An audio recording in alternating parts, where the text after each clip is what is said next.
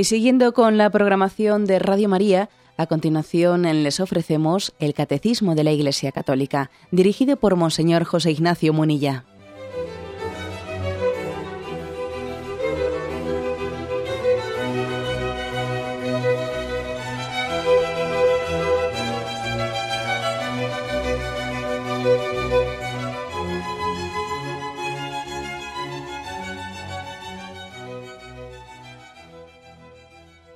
Saludo a todos los oyentes de Radio María. Un día más, con la gracia del Señor, proseguimos el comentario del Catecismo de nuestra Madre la Iglesia. Habíamos quedado en el programa de ayer en el punto 2370, un punto en el que se nos hablaba del recurso a los medios, a los métodos naturales de la regulación de la natalidad, conformes con la moral cristiana, con la moral católica, a diferencia del recurso de los métodos artificiales contrarios a la dignidad del ser humano. Y habíamos dejado sin leer la cita que este punto 2370 nos ofrece de la Familiaris Consorcio, en el punto 32 de aquella encíclica. Dice así, al lenguaje natural que expresa la recíproca donación total de los esposos, el anticonceptivismo impone un lenguaje objetivamente contradictorio, es decir, el de no darse al otro totalmente. Se produce no sólo el rechazo positivo de la apertura a la vida, sino también una falsificación de la verdad interior del amor conyugal, llamado a entregarse en la plenitud personal. Esta diferencia antropológica y moral entre la anticoncepción y el, y el recurso a los ritmos periódicos implica dos concepciones de la persona y de la sexualidad humana irreconciliables entre sí. Ya habíamos hablado eh, en los programas anteriores de los motivos por los cuales eh, la moral cristiana, la moral católica juzga como inmoral el recurso a la anticoncepción, pero aquí todavía se nos hace una, una explicación complementaria diferenciando el recurso a la anticoncepción del recurso a las propias leyes que Dios ha puesto en la naturaleza para que puedan contribuir a esa responsabilidad de regular de una manera responsable eh, la natalidad. Por lo tanto, la diferencia es clara. Mientras que la anticoncepción se recurre, eh, se recurre a unos métodos que lo que, lo que hacen es anular eh, las mismas leyes que Dios ha puesto en la naturaleza, sin embargo, en la en la regulación natural de la natalidad, uno se sirve de lo que Dios mismo ha dispuesto en la naturaleza, es decir, uno está en equilibrio con su propio cuerpo, está en equilibrio con la propia voluntad por Dios inscrita en la ley natural. Hay una diferencia que creo que es clara.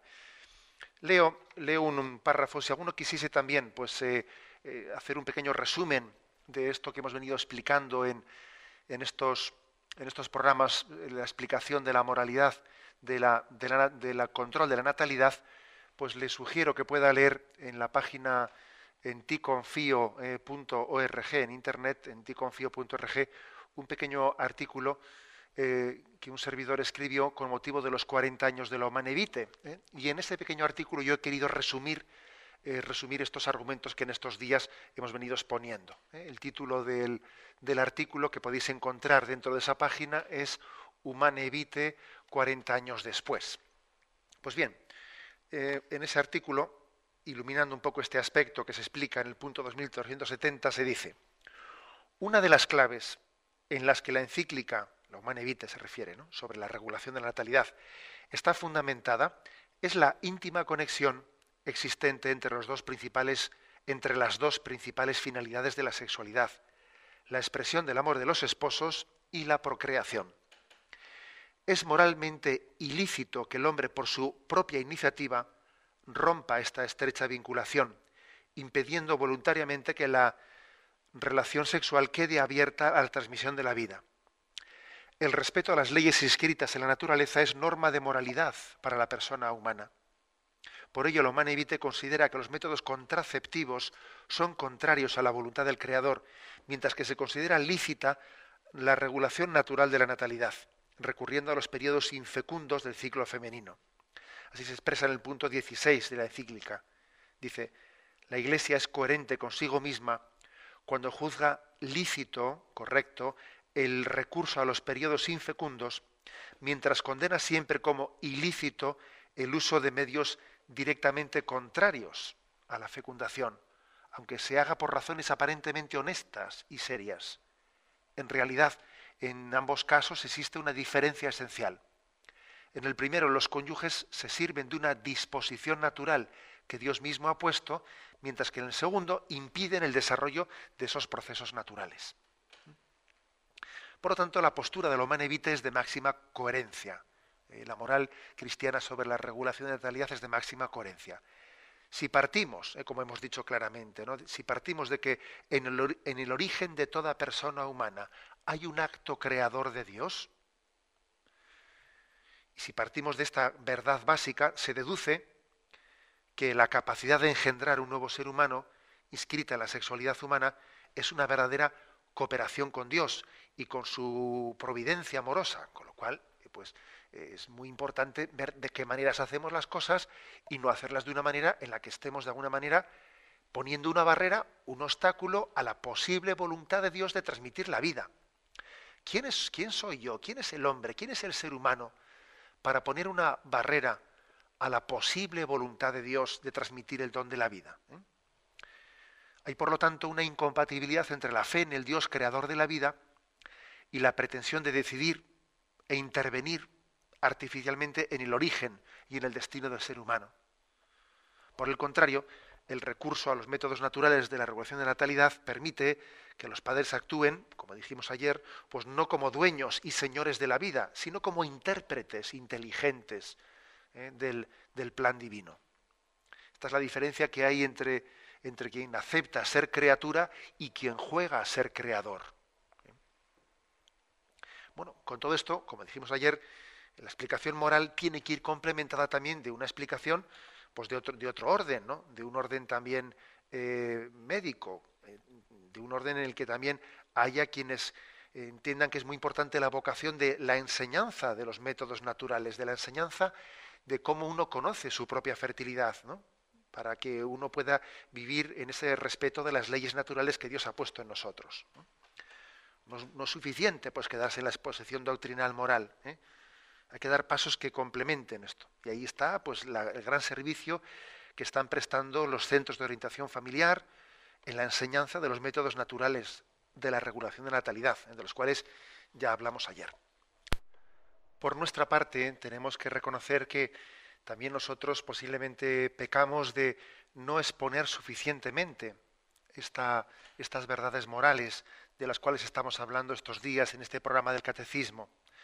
De hecho, ese documento de la Conferencia Episcopal, una encíclica profética, la Humane Vitae, que se publicó con motivo cuando se cumplieron el año 92, 25 años de, la, de aquella encíclica, aquel documento, a partir del punto 74 en adelante, hablaba pues de, que hay que reconocer que, no hablamos suficientemente, que raramente a veces se presenta eh, la doctrina de la Humane Vitae.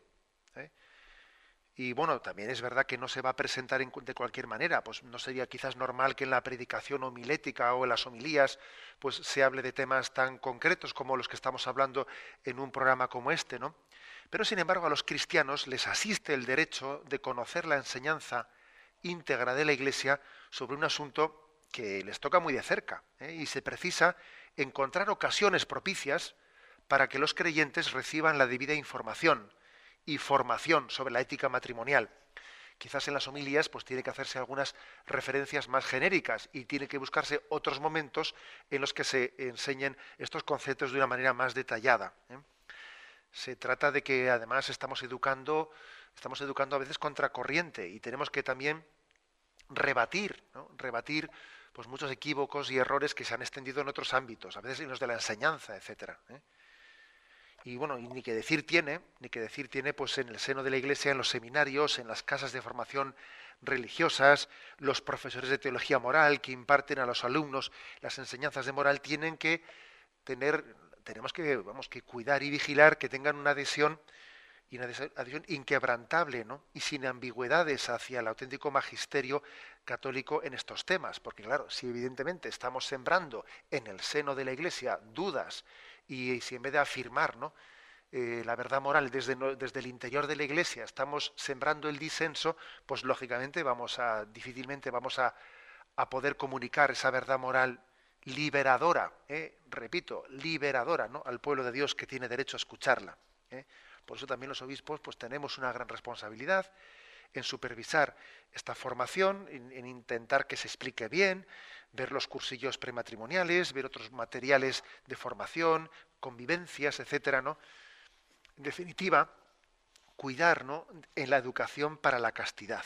¿eh? La castidad no significa en absoluto el rechazo o el menosprecio de la sexualidad humana, significa más bien la energía espiritual que sabe defender el amor de los peligros de egoísmo y de agresividad y que sabe, sabe promoverlo hacia su realización plena. Es defender, la castidad es defender el amor de los peligros de egoísmo ¿eh? que conlleva pues, una sexualidad no integrada en el amor. Bueno, y al mismo tiempo, al mismo tiempo también la Iglesia mm, eh, le, le dice a los sacerdotes especialmente que es muy importante su acompañamiento espiritual en el diálogo pastoral, vivido en el seno del sacramento de la penitencia, vivido en el seno de la dirección espiritual o de sencillamente el trato pastor, ¿eh? del pastor con, las almas que le han sido encomendadas. Es muy importante, porque a veces los sacerdotes se encuentran, es fácil hoy en día encontrarse ¿eh?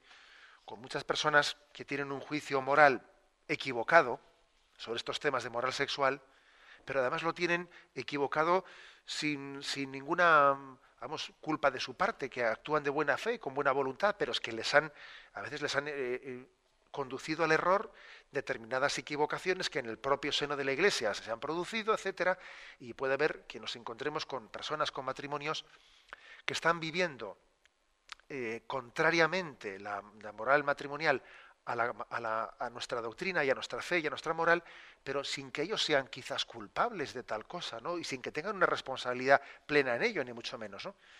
Y bueno, lo que la Iglesia apunta es que en estos casos, pues tenemos que tener una delicadeza exquisita, ¿eh? exquisita, y tener la paciencia y buscar el momento, sin que, sin que les escandalicemos, pero buscar el momento de hacerles caer en cuenta de que, bueno, de que están objetivamente hablando, aunque subjetivamente hablando igual no tengan culpa, objetivamente hablando, pues están en el error, ¿no? Y no están en la verdad. Ahora hay que tener también la paciencia de podérselo acompañar. Quizás no, no, sea prudente en un primer encuentro con una persona así, en un primer encuentro en el que ha, venido a pedirnos ayuda, pues eh, espetarle pues, toda la equivocación en la, en la que está introducido. Igual también es importante, nos pide este documento de la Iglesia, tener la paciencia para encontrar el momento adecuado para abrirnos a ese aspecto tan importante de la vida. Sin dejar de dar también la debida importancia, eh, pues que estos comportamientos conyugales desordenados muchas veces esconden, esconden otras cosas, otras cosas que si no se abordan no se va a arreglar lo anterior, ¿no? Pues por ejemplo, tenemos que ayudar a detectar que hay causas más profundas de estas desviaciones morales, ¿no? a veces detrás de la anticoncepción o detrás de, pues de un recurso eh, inmoral en la sexualidad, detrás de eso está el abandono de la práctica religiosa, el egoísmo o una, una concepción de la vida impregnada de materialismo, mm, pues un egocentrismo y todo eso pues tiene que ser purificado de lo contrario es empezar la casa por el tejado ¿eh? o sea no se puede empezar la casa por el tejado hay que empezarla por los cimientos ¿no? y por eso se nos pide a los sacerdotes que hagamos un itinerario paulatino eh, hacia, una, hacia un cultivo de la vida interior que permita la conversión en materia de sexualidad. ¿Eh? A veces lo de los desórdenes en la sexualidad son como el iceberg, el iceberg que esconde unos desórdenes muy superiores, ¿no? Y que difícilmente va a poder ser corregido sin empezar por el fondo, ¿no? De esta manera hay que proponer a nuestros fieles, ¿no? Eh, pues el recurso a la gracia de Dios para que tengan desbloqueos, para que lleguen a desbloquearse ¿no? en ciertos desórdenes interiores. Cuando alguien ha llevado, ¿no? ha llevado, ha llegado a vivir la sexualidad, pues como la vive el mundo, como la vive el mundo, la experiencia nos dice que la única manera que, que cambie profundamente ¿no? y que rompa con esos hábitos desordenados es un encuentro con Cristo profundo, ¿eh? profundo. Hay veces que hay que dejar aparcado para un segundo momento el tema de la sexualidad con, una, con alguien que está alejado de Dios. Eh, hay que dejarlo aparcado para un segundo, segundo momento y quizás lo primero que hay que llevarles al encuentro con Cristo. Desde ese encuentro con Cristo uno descubrirá eh, que su vida tiene tantas cosas para ordenarse como Zaqueo descubrió ¿no? cuando Jesús entró en su casa y en un segundo momento, sin duda alguna, llegará eh, la ocasión de esa explicación detallada de, la verdad moral católica sobre el tema de la, de la sexualidad y de la regulación de la natalidad, etc. Pero lo importante es que nosotros no nos desanimemos y que no que ayudemos a quienes están muy lejanos, muy lejanos del ideal cristiano, mm, les, les animemos de que el Señor tiene para ellos un proyecto de amor y el Señor tiene paciencia. Pero paciencia no hay que hacerlo sinónimo de desidia, no, es perseverante, paciencia perseverante, para ir recorriendo a veces un camino muy grande, muy grande que distancia pues a, un joven que podemos encontrarle hoy del, ideal cristiano en materia de, de castigo. Tenemos un momento de reflexión y continuaremos enseguida.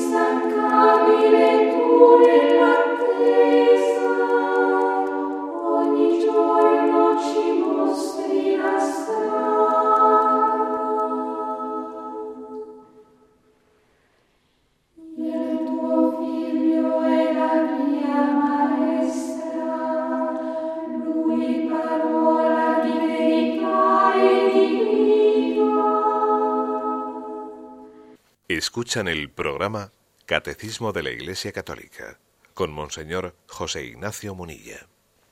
Continuamos en esta edición del Catecismo de la Iglesia Católica. Pasamos al punto 2371 dentro del apartado de la fecundidad del matrimonio. Y aquí cambiamos un poco de tercio, como se dice, y dice lo siguiente.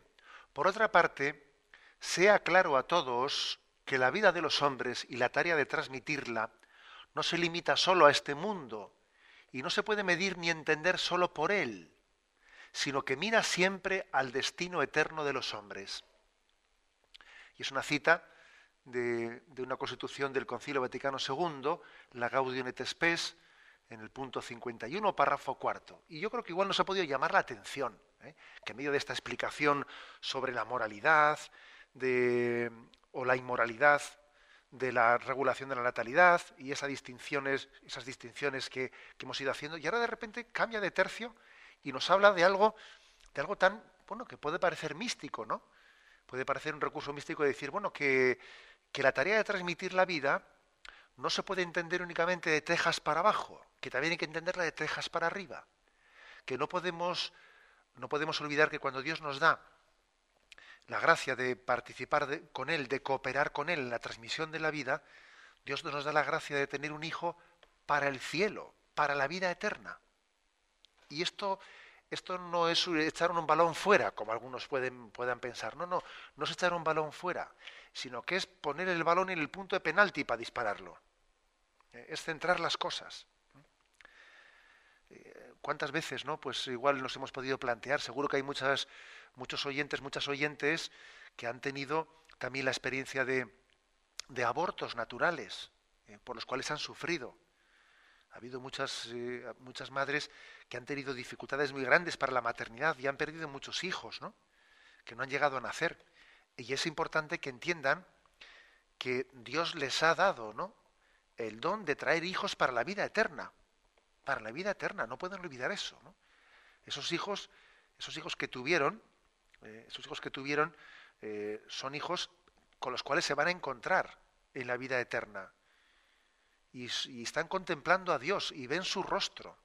ven su rostro. Eh, y, entonces esto nos, hace relativizar muchas cosas, ¿no? Por ejemplo, el sentido y la comprensión, bueno, pues de lo que es un hijo enfermo, el sentido y la comprensión incluso de lo que es también pues, eh, la comprensión de, determinados males en el mundo, males que ocurren en el tercer mundo, cuando a veces vemos el sufrimiento de los niños en el tercer mundo y, nos parece una injusticia incomprensible y, evidentemente tiene que ser una, un acicate, ¿no?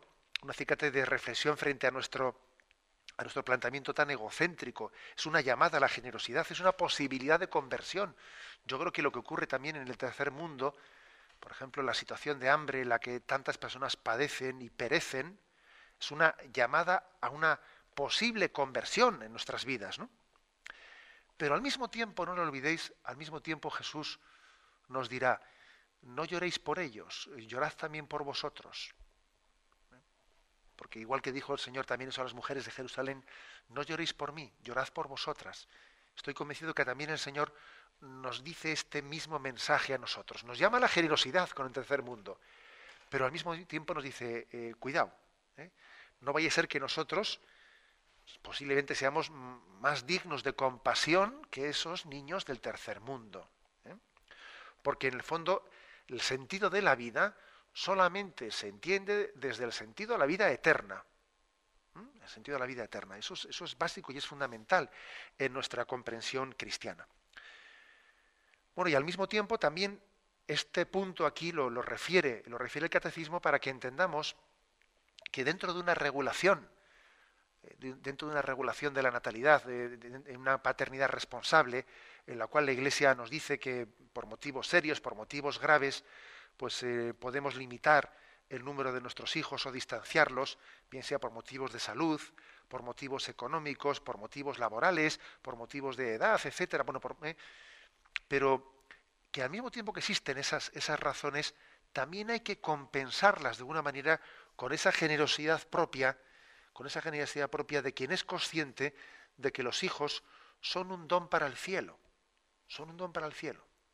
Es decir, es así, ¿no? Que cuando Dios nos da un hijo, tenemos el gozo de decir, eh, qué alegría poder hacer a alguien eternamente feliz en el cielo. Es decir, también los padres son motivos de que alguien más pueda ser eternamente feliz en el cielo. Si se dice eso de que en la, de que la mesa de San Francisco, donde comen cinco, comen seis, ¿eh? y en esa generosidad que se dice, bueno, pues también es verdad que que, tenemos, debemos, ¿no? no tenemos, sino tenemos el deber moral de, de, ver también con responsabilidad qué número de hijos podemos educar, ¿no? según nuestras posibilidades. Pero bien, pero es cierto también que lo que dice la mesa de San Francisco, que donde comen cinco, comen seis, apliquemos también ese mismo principio, apliquémoslo a la vida eterna. Es decir, el Señor nos permite sentar a la mesa eterna a un ser humano más, que va a ser hijo de Dios por toda la eternidad. Y el Señor nos hace instrumentos de ello, no solo del don de la vida natural, sino el don, instrumentos también del don de la vida eterna. Más no se puede, no, se puede eh, elevar al hombre a una dignidad mayor, ser instrumento de Dios para la vida natural y para la vida sobrenatural. Los padres, siendo generosos en la transmisión de la vida, están sentando a la mesa del banquete, del banquete del Cordero, la mesa del banquete celestial, están sentando a un nuevo hijo a ese, banquete eterno de las bodas del Cordero con la humanidad. ¿no? se puede decir más, ¿eh? en menos palabras. Por eso el, catecismo también trae aquí, ¿eh? trae aquí eh, este argumento. El argumento de que los hijos que Dios nos da son hijos para la vida eterna. Y hay que decir que esta es otra explicación por la que los padres eh, entienden que esa responsabilidad que Dios les ha dado de llevar a sus hijos a la, pues hasta la vida eterna hace que la paternidad y la maternidad pues no concluya, no digo ya eh, con el parto, sino ni siquiera con la emancipación de los hijos. Los hijos incluso cuando se emancipan y vienen y tienen que independizarse de los padres, sin embargo estos padres saben bien que recibieron de Dios unos hijos para la vida eterna, incluso en su vejez, en su vejez se siguen preocupando de sus hijos y les siguen acompañando y siguen rezando por ellos y están preocupados. ¿eh? Están preocupados de que no, de que eh, cuando no están bien encauzados ¿no? en su vida espiritual, en su vida religiosa. de las cosas más impresionantes que a veces los sacerdotes tenemos que escuchar o somos objeto de confidencias es el sufrimiento de los padres ya mayores cuando ven que sus hijos, bueno, pues que Dios se los dio para el cielo, ¿eh? pues se apartan de ese camino, de ese camino del seguimiento de Jesucristo, del camino en el que fueron educados en su infancia, en su adolescencia, en su juventud, y los padres sufren. Y yo suelo decir, bendito sufrimiento, porque por lo menos esos padres sufren por algo que merece la pena, por algo que es importante, ¿no? Mientras que otras personas sufren por tonterías, por tonterías, ¿no? ¿Cuántos padres hay que sufren, que, darían su vida, darían su vida porque sus hijos se convirtiesen? Le ofrecerían al Señor su, Señor, quítame unos años de vida eh, y a gusto te los ofrezco a cambio de que mis hijos se acerquen más a ti. Y, eso es también maternidad, y eso es paternidad. Y eso es tomarse en serio, ¿no? Tomarse en serio esa vocación para que Dios nos ha dado, ¿no? De, llevar los hijos hasta el cielo. Bien, al mismo tiempo que digo esto, también sé que seguro que habrá más de un padre que esté en esa situación y que, también sufra por ello, ¿no? Se sufre porque se ama, no lo olvidéis, pero ese sufrimiento también tenéis que ponerlo en manos de Dios, que no sea un sufrimiento autodestructivo, que sea un sufrimiento ofrecido a Dios en confianza. Señor, te ofrezco el sufrimiento por mis hijos, me gustaría que te conociesen. Y en vez de desesperarme, de sentirme fracasado, de que este sufrimiento me lleve a, esta, eh, pues a una situación de desesperanza, no voy a caer en esa tentación. Mi sufrimiento va a ser ofrecido en ofrenda de amor, en ofrenda confiada. Ojo con que el sufrimiento de los padres por sus hijos sea se confunda casi con la desesperación. no, no, no. Tiene que ser un sufrimiento ofrecido con amor y con paz y con confianza. Señor, te ofrezco este sufrimiento y descanso en ti, porque lo he puesto. Tú les quieres más que yo. Si yo les quiero, tú les quieres más. Y si yo sufro, tú sufres más, Señor. Por eso yo descanso junto contigo, ¿eh? en ese sufrimiento que tenemos los dos conjuntamente por nuestros hijos, porque me los diste para el cielo. Y yo no voy a cejar, y tú tampoco vas a cejar.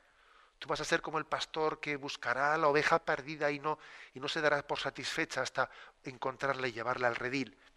Eh, desde esta perspectiva creo que tenemos que vivir ¿no? ese misterio ese misterio de la vocación, de la paternidad y la maternidad, hasta acompañar a los hijos a esa vida eterna a la que están llamados. Tenemos un momento de reflexión y continuaremos enseguida.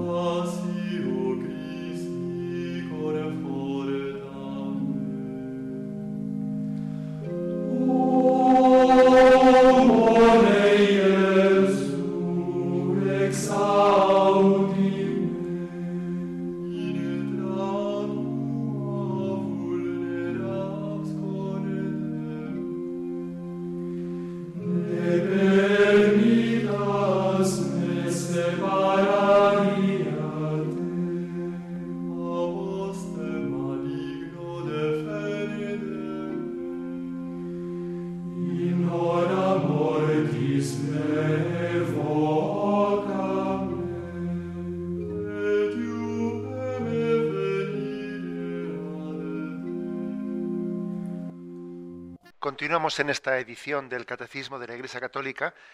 Concluimos en este momento el punto último del apartado La fecundidad del matrimonio.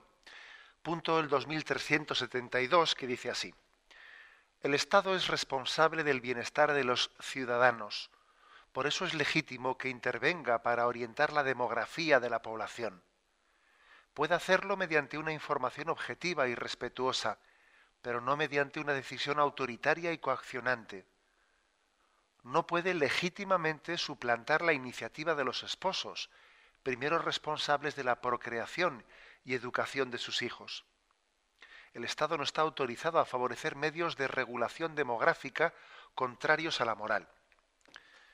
Como veis, pues el apartado sobre la fecundidad del matrimonio, después de haber hablado, pues de, especialmente el tema principal ha sido el de la moralidad de la regulación y de la paternidad responsable, regulación de la natalidad, quiero decir, el último punto lo reserva para hablar de las políticas, políticas natalistas o antinatalistas. También los estados ¿no? tienen una responsabilidad en lo que se llaman las políticas de población. Dentro de su responsabilidad en pro del bienestar de las sociedades, es lógico, es legítimo que se preocupen, dice aquí, de orientar la demografía. Orientar la demografía puede ser entendido en muchos sentidos. Eh, la conveniencia, por ejemplo, de que hay una distribución de la población o de incentivar que en unos lugares determinados donde hay una gran despoblación puedan ser repoblados, eh, pero evidentemente será ilícito el que esas políticas lleguen a coartar la libertad de los ciudadanos, de nacer y de vivir donde quieran vivir, y también de impedirles tener la descendencia que objetivamente ellos eh, eh, en su, subjetivamente ellos entiendan que deban de tener. ¿eh? Por lo tanto, sí se le reconoce al Estado la posibilidad de intervenir en la orientación demográfica, pero no hasta el punto de suplantar la decisión libre de, la familia. El principio de subsidiariedad para nosotros es muy, es muy sagrado. Es la familia, la célula básica de la sociedad, y el Estado está para servir a la familia y no para suplantarla. Pues bien, de aquí se deriva uno de los, eh, yo diría, de las intervenciones principales que está teniendo la Iglesia Católica en este momento en los foros internacionales, que es eh, la denuncia de unas mentalidades y de unas políticas antinatalistas que son impuestas, impuestas a veces por coacción física, pero otras veces por un chantaje, ¿no? De una manera chantajista a determinadas eh, clases sociales y a determinados países sin respetar su propia dignidad, eh, ofreciéndoles determinadas ayudas sociales a cambio de que ellos acepten pues una esterilización o una regulación impuesta de la población. En el fondo se está asumiendo detrás de estas políticas antinatalistas, se está asumiendo unos puntos, unos presupuestos de partida que estiman que el principal problema que tiene el mundo para salir de la pobreza es que el crecimiento poblacional hay que detenerlo. La causa de la pobreza, según este presupuesto, es que la población crece mucho. Eh, ¿Cómo acabar con la pobreza? Pues intentando que no nazcan pobres. Si no, si no nacen pobres, así acabaremos con la pobreza. Como podéis imaginar, pues desde nuestra perspectiva cristiana y desde un humanismo, pues nos rebelamos contra tal eh, planteamiento, que la lucha contra la pobreza sea la excusa para eh, impedir el nacimiento y el desarrollo de los pueblos pobres. Eh, por lo tanto, tenemos que desmontar ese, ese, punto de partida equívoco, un punto de partida que está un poco ligado a esa teoría de Malthus, la teoría malthusiana, que venía a decir que, que la supervivencia de la humanidad dependía de que se detuviese el crecimiento de la población. ¿eh? Y esto llegó a plantear, ¿no? desde esa teoría que, metió mucho miedo y fue totalmente alarmista, diciendo que la población del mundo crecía de una manera totalmente eh, desmedida y que eh, los recursos, los recursos son muy limitados y por lo tanto, como los recursos son limitados, hay que limitar el crecimiento de la población, etcétera, etcétera. Pues esto, esas teorías falsas, que intentaremos ahora demostrar que son falsas, pues bueno, tienen lugar a violaciones masivas de los derechos humanos. Allá por el año 1952, en junio de 1952, tuvo lugar pues una reunión eh, en presencia de la fundación de John Rockefeller y de la fundación, eh, la fundación Rockefeller y la fundación Ford, pues eh, pusieron en manos del Fondo de la ONU para la Población pues muchos recursos para llevar a, cabo determinadas eh, políticas antinatalistas, presionando a los gobiernos para que aceptaran los programas de control de la natalidad, pero si querían recibir determinadas ayudas del Banco Mundial tenían que aceptar esas, ¿eh? esas políticas antinatalistas. Y esto llevó a unos años terribles, a unos años negros. Las mayores campañas tuvieron lugar pues allá entre los años 75 y 77, especialmente en India, en China, en Pakistán, en Bangladesh, ¿eh? recurrieron estas campañas a la coacción, incluso incentivando con premios a los pobres que se dejaban esterilizar y castigando a los que no la aceptaban, denegándoles, por ejemplo, la ayuda alimentaria en zonas afectadas por inundaciones, a, aquellos que no permitían llevar a cabo la, esterilización. Hay que decir que incluso pues, eh, bajo un decreto de, Indira Gandhi se llevaron a, realizar 8 millones de esterilizaciones de personas ¿eh? En marzo de 1977. Bueno, pues la Iglesia quiere llevar, ¿eh? quiere llevar a cabo también esta, esta denuncia de cómo se ha luchado contra los pobres con la excusa, con la excusa de luchar contra la pobreza. Incluso también contra, tenemos noticias de los abortos forzosos, que especialmente en China se han realizado con la política del hijo único, castigando a aquellos que tenían más de un hijo e incluso, e incluso llevándoles a, provocar el aborto. Bien, esto, esto ha formado parte de una teoría totalmente falsa, totalmente falsa, diciendo que, parte de que, de que los países pobres eh, son los que están eh, demasiado poblados y que por lo tanto, bueno, ¿qué hay que decir a este respecto? Eh?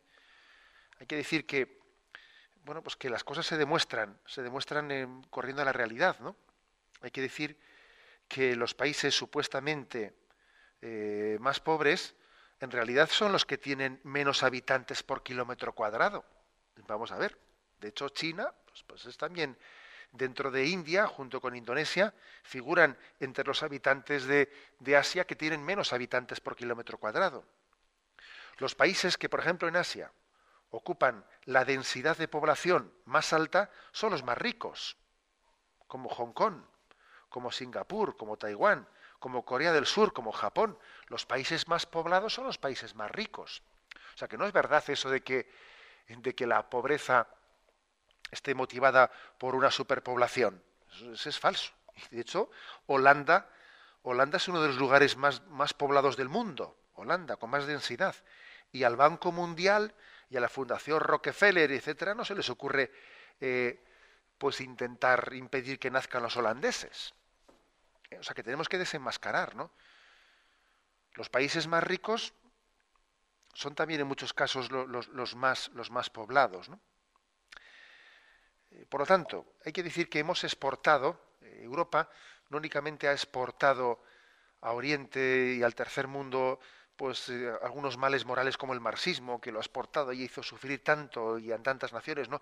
sino que también hemos exportado teorías falsas, teorías falsas como esa teoría de Malthus de la necesidad de controlar la, población. esas políticas de control de la población han sido una exportación verdaderamente penosa que hemos hecho a los países del tercer mundo. Y bueno será decir que el Fondo de Población de la ONU tiene también una culpa muy grande pues, por haber asumido estos postulados y por haber creado un alarmismo que justificaba un control de la población pues, inmoral.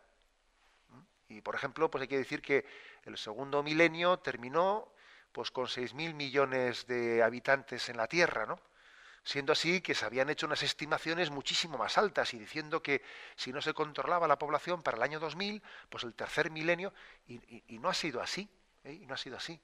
Y se vinculó el aumento de la población a todos los males de la humanidad, al SIDA, ¿eh? a la pobreza, al hambre, a la contaminación del medio ambiente. Y muchas veces las, soluciones que estos organismos ofrecían eran pues esterilización, anticoncepción y aborto. Y sabemos, sin embargo, sabemos, sin embargo, pues que los cálculos, los cálculos han, fallado. Los informes del Fondo de Población de la ONU eh, se, esforzaron por destacar que se había duplicado en muy poco tiempo la población, se había duplicado la población desde el año 1960 hasta el año 2000.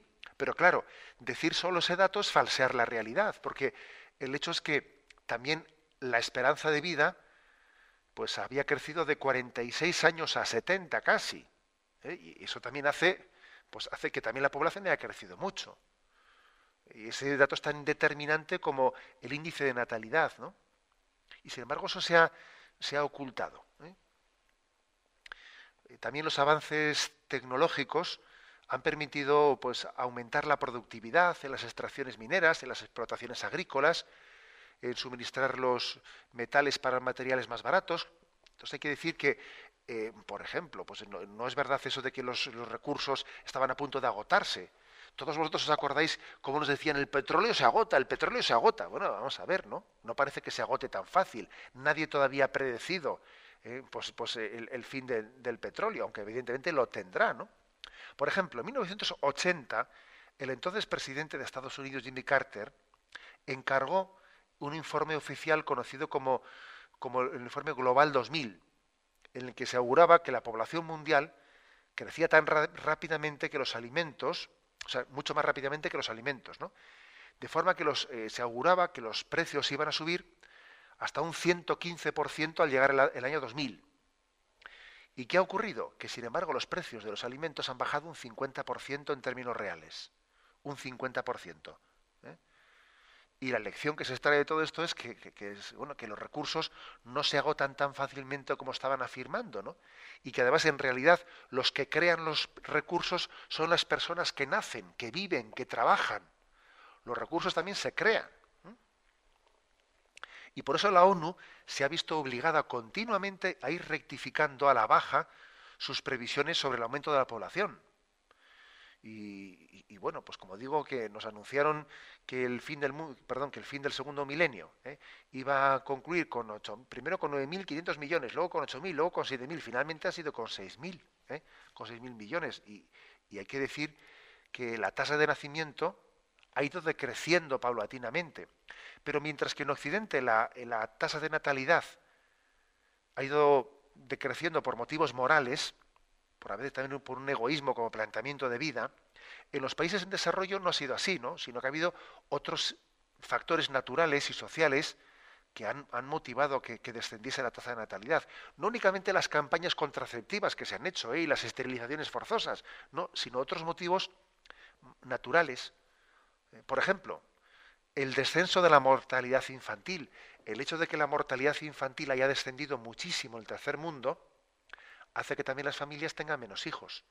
En gran parte, también la natalidad muy grande quería compensar la mortalidad infantil tan grande que había. ¿eh? Bueno, pues eso, eso ha sido, por ejemplo, un factor. Otro factor ha sido el aumento de la población urbana, que es mucho menos propicio que la rural para la familia numerosa. La prolongación de los estudios también, ¿eh? que ha provocado un retraso muy considerable del matrimonio y en consecuencia también de la natalidad. O sea que hay muchos factores naturales que regulan la natalidad. ¿eh? Y la conclusión es que tenemos que denunciar que las brutales campañas de control de la natalidad promovidas e impuestas por la ONU nunca estuvieron justificadas. ¿eh? Y que se exageraron y se deformaron muchas cifras, convirtiéndolas como una estrategia para infundir miedo en pro de unos oscuros objetivos, ¿no? Unos oscuros, objetivos de controlar el tercer mundo para que no nos resulte un problema. Y esas tesis, de Malthus o neomaltusianas, que hablaban de que, eh, de que el gran problema era la población, etcétera, y que afirmaban que el descenso de la natalidad era un requisito indispensable para el desarrollo económico, pues se han estrellado. Se han estrellado, ¿no? Y hoy en día podemos decir que la población es el recurso más precioso para poder desarrollarse porque el crecimiento de la población estimula la adquisición ¿eh? de progreso técnico, imprime dinamismo a la economía. Es así, ¿no? Eh, en los contados casos en los que, en los que se, produce un retroceso en el desarrollo, como es el caso del África subsahariana, se ha debido a continuas guerras internas ¿eh? Y a unas pésimas políticas aplicadas, ¿no? a la corrupción de los gobiernos, etcétera, etcétera, y no a la población. ¿no? A veces le, cargamos en las clases, ¿no? En las clases más populares la culpa de los gobiernos corruptos, ¿no?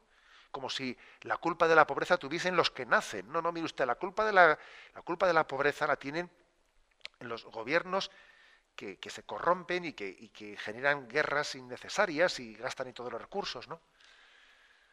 Por lo tanto, hay que decir que frente a estas eh, informaciones alarmistas, injustificadas del Fondo de Población de la ONU, etcétera, pues es fácil entrever que los países poderosos quieren frenar la expansión demográfica para, para frenar a unos potenciales invasores ¿no? de los países desarrollados.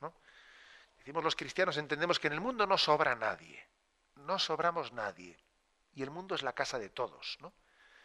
Y por lo tanto, una vez más, digamos aquí que, que la Iglesia quiere desgastar su voz en esta denuncia de ciertas políticas de coacción antinatalistas que se están imponiendo en el tercer mundo.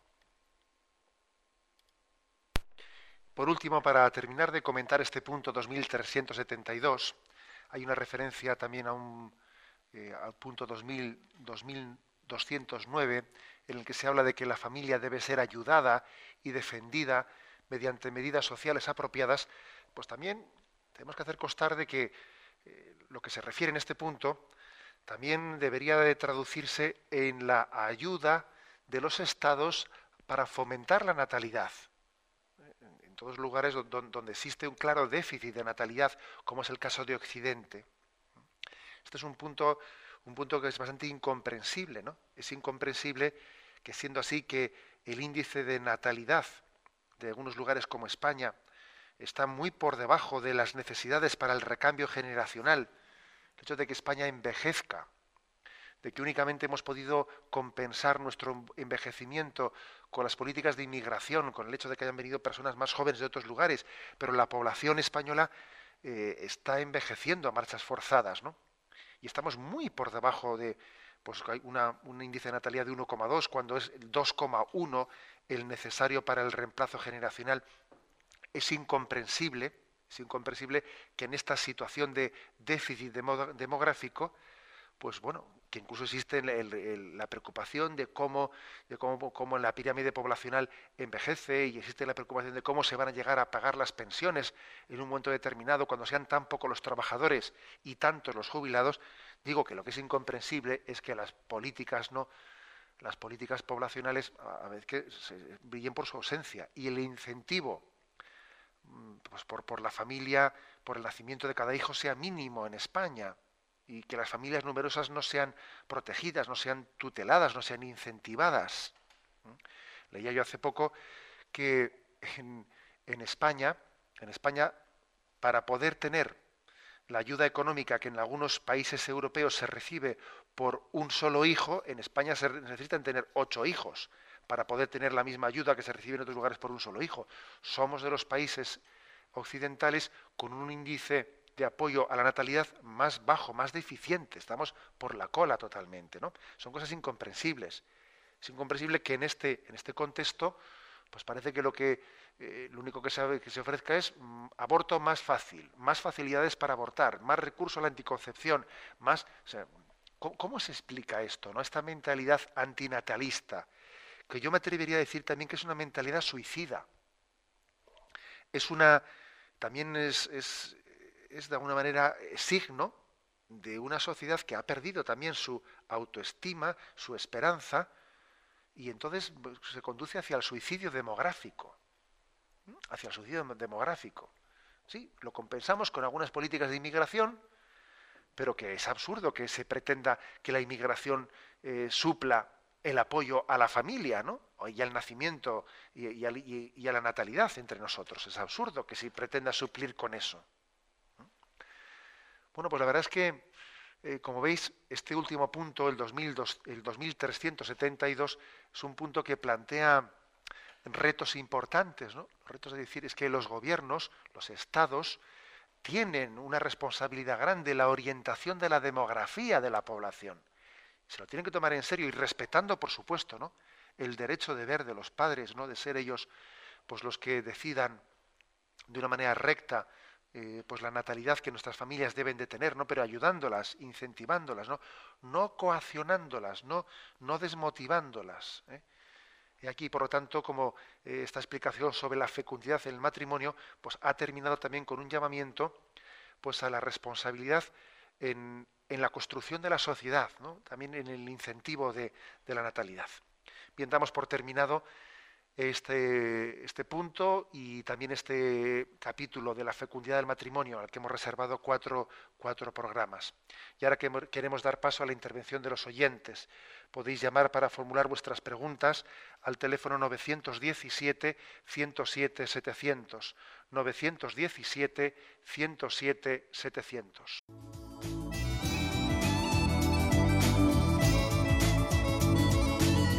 ¿Le gustaría tener sus programas favoritos de Radio María en CD o DVD? Ahora es posible.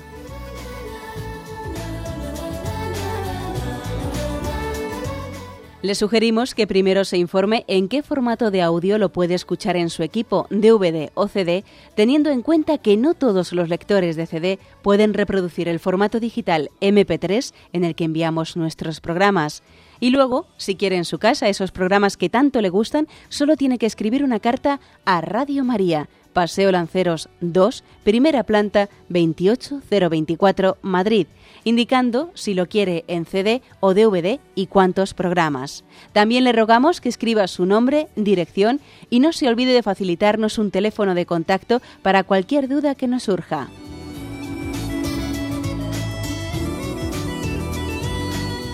Radio María, más cerca de usted.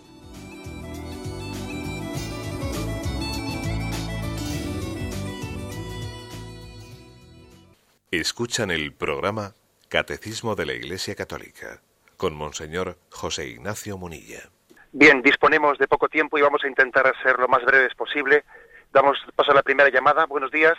Muy buenos días, monseñor. buenos días, adelante, le escuchamos. solamente hacer unas puntualizaciones que creo que van a ser básicas. Enhorabuena precisamente por toda la información que nos está dando. Es fabuloso que así se hable porque la obra de la creación y que la familia esté incorporada a esa obra grandiosa de Dios es maravillosa y de hablarle sobre el método Billing.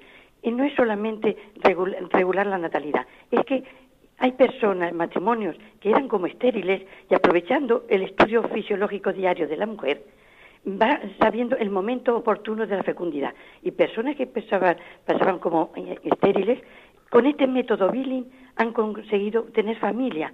Es maravilloso. Es maravilloso. De modo que todos los centros de orientación familiar, los cursillos de, de, formación para los nuevos matrimonios, debían de figurar con, monitores que den este, esta enseñanza.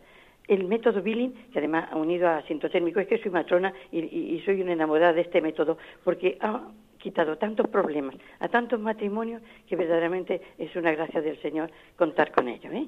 De acuerdo, pues, pues evidentemente la oyente puntualiza una cosa y es que, y es que cuando hablamos de regulación no estamos hablando de limitación, sino también estamos hablando del, del autoconocimiento, porque los métodos naturales de la regulación de natalidad son unos métodos de autoobservación, de conocimiento propio, para que el ser humano en, ese, en esa utilización de, de la inteligencia y de la razón y en ese discernimiento que Dios le pide que realice para una paternidad responsable, pueda no únicamente distanciar el número de hijos, sino también buscarlos cuando, cuando tiene dificultades también para poder buscar un embarazo. ¿eh?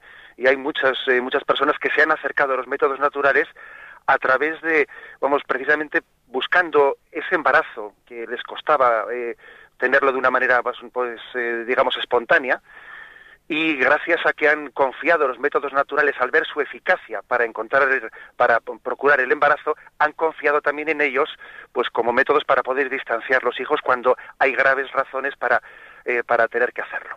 Damos paso a una segunda llamada. Buenos días. Hola buenos días. Buenos días sí le escuchamos. Bueno mm, en primer lugar gracias por el programa y por su tiempo.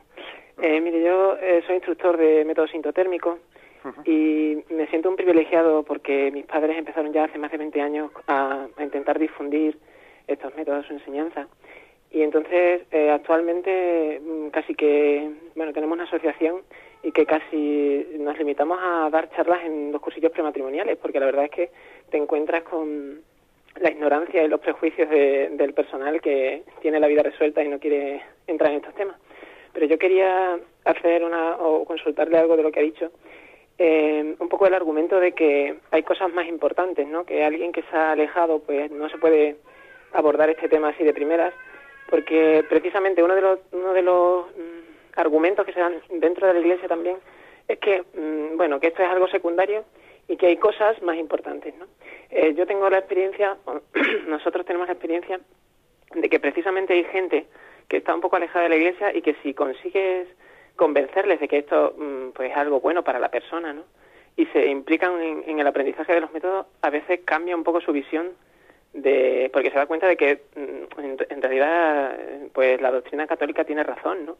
Y de que de verdad merece la pena porque funciona, ¿no? Y te das cuenta de que la persona no está mal hecha, sino que pues eh, estamos muy bien pensados por Dios, ¿no? Entonces, mm, un poco por concretar, Bien, eh, ¿usted cree que debería incluirse en los prematrimoniales eh, siempre alguna indicación acerca de estos métodos, por lo menos presentarlos y, y ofrecerlos para que los novios que van a casarse puedan aprenderlos? De acuerdo, muchas gracias por su llamada. Mire, yo evidentemente pienso que los prematrimoniales siempre debe de incluirse este tema del conocimiento de los métodos naturales, porque claro, si no se incluyen ya en los prematrimoniales, ¿dónde se van a incluir? Incluso pienso que se debe de haber incluido antes también, ¿eh? pues en otros procesos catequéticos, pues de, la, de, la, adolescencia, incluso diría yo, y también por supuesto la pastoral juvenil. ¿eh? Previamente incluso también se debe de haber incluido. Con respecto al matiz primero que ha hecho el oyente, pues yo la verdad es que le doy la razón, ¿eh? es decir, le doy la razón de que yo, yo creo que hay dos tipos de, de, situaciones. ¿no? Una situación en la que, por ejemplo, el famoso libro de Roma Dulce Hogar, en el cual se habla de, de, de una experiencia de conversión de unos protestantes, de un matrimonio protestante al catolicismo, se cuenta en ese maravilloso libro de Roma Dulce Hogar, se cuenta cómo la doctrina moral católica sobre la apertura de la vida, sobre la humana evite, fue precisamente el detonante que les llevó a la conversión ¿eh? a este matrimonio.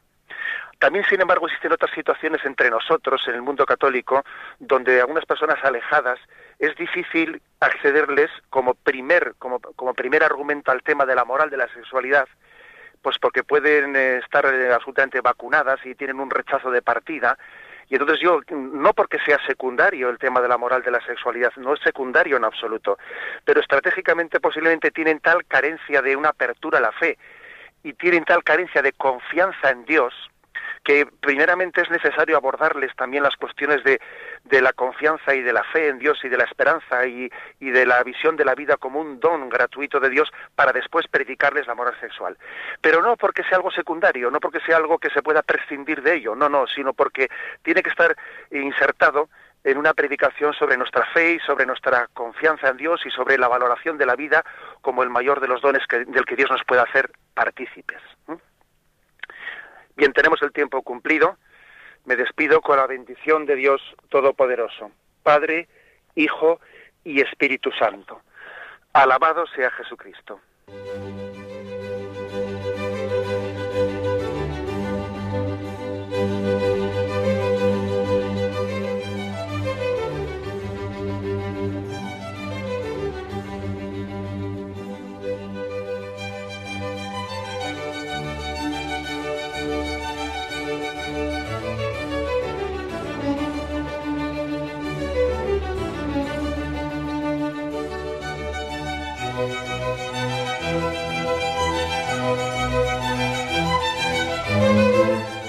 Han podido escuchar en Radio María el Catecismo de la Iglesia Católica, dirigido por Monseñor José Ignacio Munilla.